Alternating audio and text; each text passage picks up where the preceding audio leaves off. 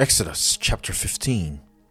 Then Moses and the children of Israel sang this song to the Lord and spoke, saying, I will sing to the Lord, for he has triumphed gloriously.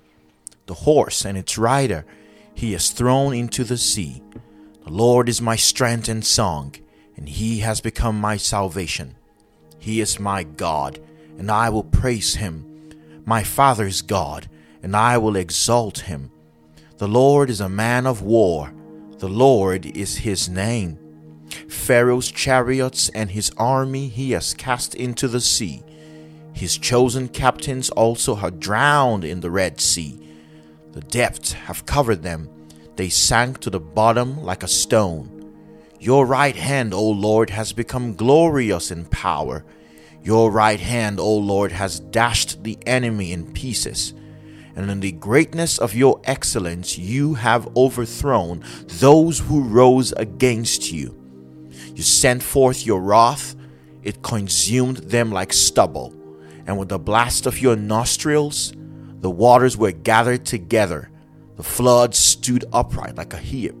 The depths congealed in the heart of the sea. The enemy said, I will pursue, I will overtake, I will divide the spoil my desire shall be satisfied on them.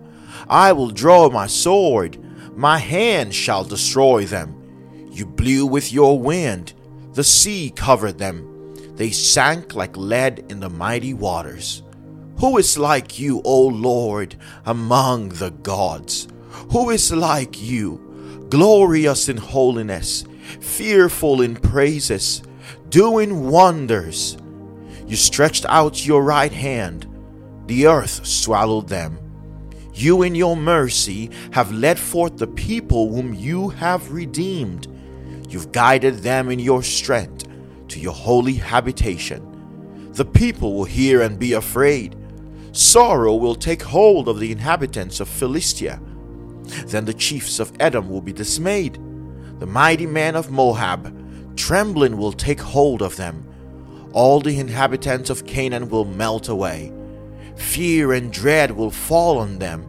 By the greatness of your arm, they will be as still as a stone. Till your people pass over, O Lord, till the people pass over whom you have purchased. You will bring them in and plant them in the mountain of your inheritance, in the place, O Lord, which you have made for your own dwelling, the sanctuary, O Lord, which your hands have established. The Lord shall reign forever and ever. For the horses of Pharaoh went with his chariots and his horsemen into the sea, and the Lord brought back the waters of the sea upon them. But the children of Israel went on dry land in the midst of the sea.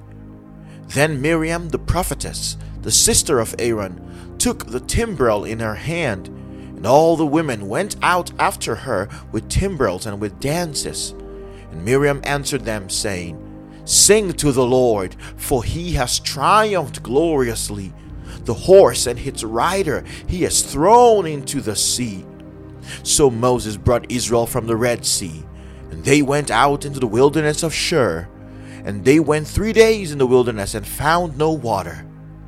Now, when they came to Marah, they could not drink the waters of Marah, for they were bitter. Therefore, the name of it was called Marah. And the people complained against Moses, saying, What shall we drink? So he cried out to the Lord, and the Lord showed him a tree. When he cast it into the waters, the waters were made sweet.